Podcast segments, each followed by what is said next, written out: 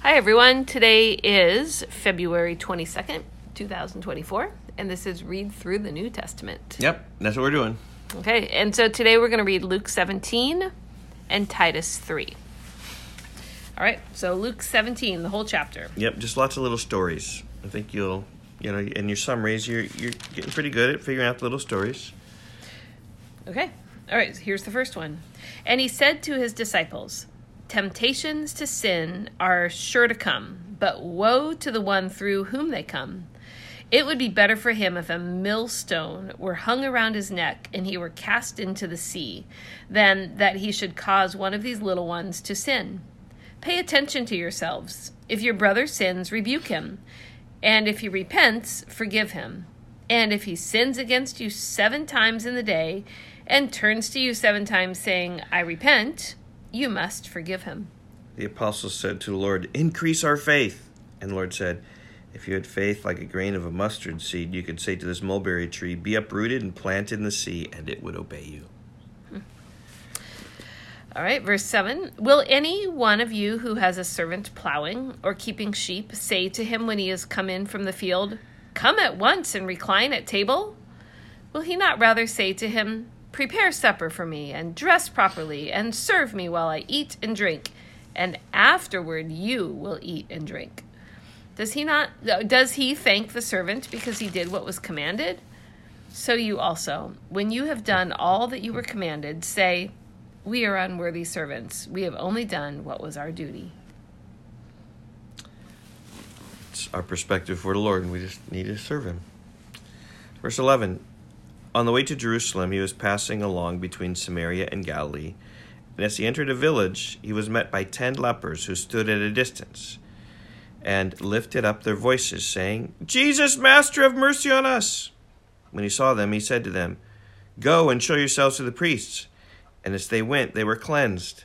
Then one of them, when he saw that he was healed, turned back, praising God with a loud voice. And he fell on his face at Jesus' feet, giving him thanks. Now he was a Samaritan. Then Jesus answered, Were not ten cleansed? Where are the nine? Was no one found to return and give praise to God except this foreigner? And he said to him, Rise and go your way. Your faith has made you well. Hmm. Being asked by the Pharisees when when the kingdom of God would come, he answered them, "The kingdom of God is not coming in a way that can be observed. Nor will they say, Look, here it is, or there, for behold, the kingdom of God is is in the midst of you."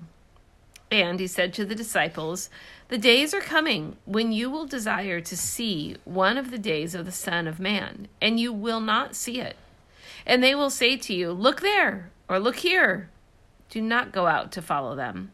For as the lightning flashes and lights up the sky from one side to the other, so will the Son of Man be in his day. But first he must suffer many things and be rejected by this generation. Just as it was in the days of Noah, so it will be in the days of the Son of Man. They were eating and drinking and marrying and being given in marriage until the day when Noah entered the ark and the flood came and destroyed them all. Likewise, just as it was in the days of Lot, they were eating and drinking, buying and selling, planting and building.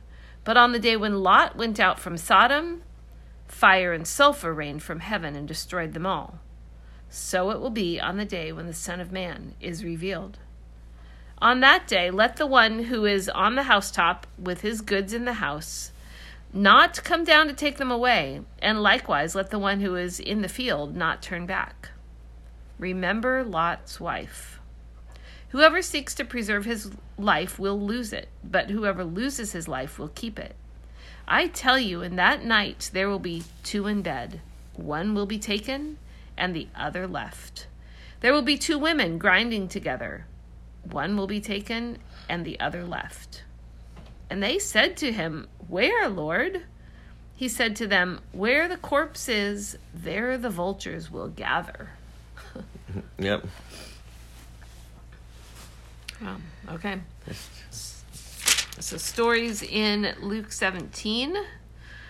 About sin and repentance, and then faith, and and the the one who just says uh, we just do all that was commanded. We're unworthy servants. The ten lepers are cleansed, and then just what the kingdom is is about. Now, some of those you might not have enough space, and so you just kind of look and say what is the most important ones, and sometimes the most important ones then tend to be those that are unique to Luke. Um, so what's unique to Luke is this story about the unworthy servants. That one is unique. The ten lepers is unique to Luke, and then uh, chapter seventeen, or, or the, the he's talking about his coming. That's not unique, but that's so big. So if you want to just summarize three things, Yeah. those three things would be good, and you just don't even mention the others would be totally fine. Okay, we're in Titus chapter three. We're going to finish the book of Titus today. We're just moving through these books. They're short books, so Yeah. we move fast. Yeah, okay, again, listen for good work. Good works, mm-hmm. because they are here. Remind them, chapter 3, Titus. Remind them to be submissive to rulers and authorities, to be obedient, to, to be ready for every Good work. good work, to speak evil of no one, to avoid quarreling, to be gentle, and to show perfect courtesy toward all people. For we ourselves were once foolish, disobedient, led astray, slaves to various passions and pleasures, passing our days in malice and envy, hated by others and hating one another. But when the goodness and loving kindness of God our Savior appeared, He saved us. Not because of works done by us in righteousness, but according to his own mercy, by the washing and regeneration and renewal of the Holy Spirit whom he poured out on us richly through Jesus Christ our Savior, so that being justified by his grace, we might become heirs according to the hope of eternal life. This saying is trustworthy. I want you to insist on these things, so that those who have believed in God may be careful to devote themselves to Good works. good works. That was a fifth time, I think. One, Yep. one, two, three, four, five. Yep. Mm-hmm. These things are excellent and profitable for people, but avoid foolish controversies, genealogies, dissensions, and quarrels about the law, for they are unprofitable and worthless. As for a person who stirs up division, after warning him once and then twice, have nothing more to do with him, knowing that such a person is warped and sinful, he is self condemned. Hmm. When I send Artemas or Tychicus to you, do your best to come to me at Nicopolis, for I have decided to spend the winter there.